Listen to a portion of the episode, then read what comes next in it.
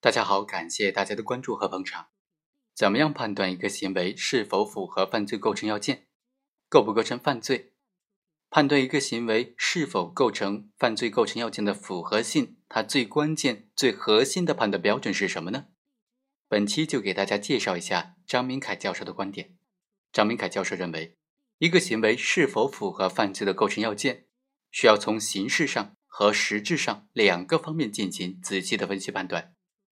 比如说，被害人赵某通过竞拍的方式，以十一点六万元获得了某个网络的域名。不久，这个域名就被钱某给盗走了。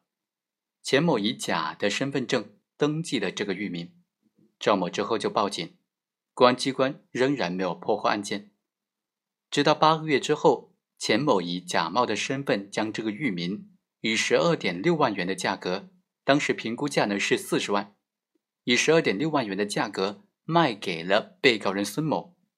孙某由于他是以真实的身份在网络上登记这个域名的，公安机关随即就抓获了孙某。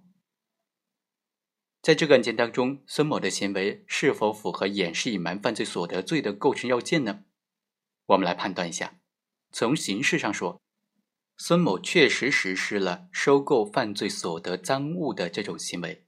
但是，仅此还不能够得出孙某的行为符合掩饰隐瞒犯罪所得的构成要件的结论，因为收购行为只是隐瞒掩饰犯罪所得这个实行行为的一种表现形式而已。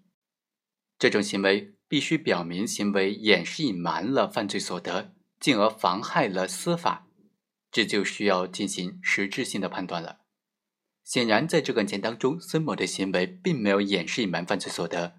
更没有妨害司法，所以啊，孙某的行为是使得了犯罪所得由司法机关不能够发现的状态改变为司法机关容易立即发现的状态。既然如此，孙某的行为他是帮助了司法机关破案的，那么当然就不能够评价为掩饰隐瞒犯罪所得了。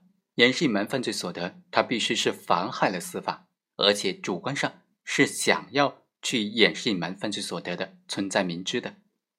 好，以上就是本期的全部内容，我们下期再会。